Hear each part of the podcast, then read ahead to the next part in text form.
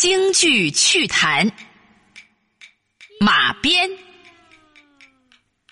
中国古人时常要骑马，可骑马在舞台上没办法表现，舞台方圆太小，马匹是无法驰骋的。真马出现在舞台上，演员也怕它失去控制。京剧继承发展了中国传统戏曲的表现手段，终于战胜了这种尴尬。用一根小小的马鞭就彻底解决了，而且解决的无比漂亮。这种表演方式十分符合中国的美学。巨大的马匹被整个省略，但骑马人那种特定和优美的姿态却鲜明的显现出来。同时，这一根虚拟的马鞭给演员以无穷无尽的表演自由，可以高扬。可以低垂，可以跑半天还在家门口，可以一抬手就走了一百里。马鞭本身具有一种装饰的美，而且不同人物在使用马鞭时，也各自形成了一套约定俗成的方法。马鞭是实在的道具，是可感觉、可使用的。京剧还有一些虚拟的道具，但一样可感觉、可使用。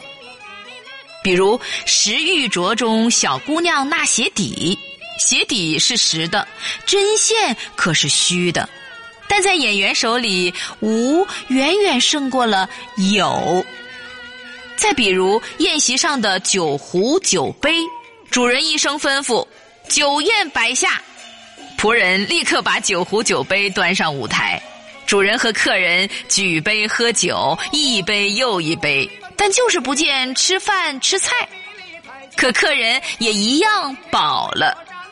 京剧一般是不把饭碗端上舞台的，一旦真用，那就得狠狠做戏。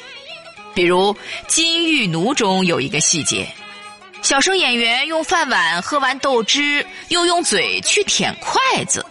如果没有这一舔，那饭碗也就完全不必拿上舞台。亮相，京剧还有一种奇特之处：双方正在对打，激烈到简直是风雨不透。台下看的人非常紧张，一个个大气儿不敢出，都把眼睛睁得大大的，唯恐在一眨眼间，谁就把对方给杀了。然而也怪，就在双方打得不可开交之际，那紧张又整齐的锣鼓声忽然一停，人物的动作也戛然而止。双方脸对着脸，眼睛对着眼睛，兵器对着兵器，一切都像被某种定身术给制服了。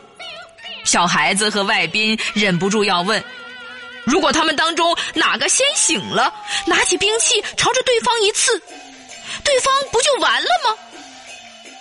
问的有理，但这恰恰是京剧艺术的高妙之处。俗话说：一动不如一静。古诗也说：“此时无声胜有声”，讲的就是这种情况。静，越发能显示武艺的高强，越发能显示必胜的信心。还有一种刀枪下场，可以视为动态的亮相。双方正在交战，一方被打败，跑下去了。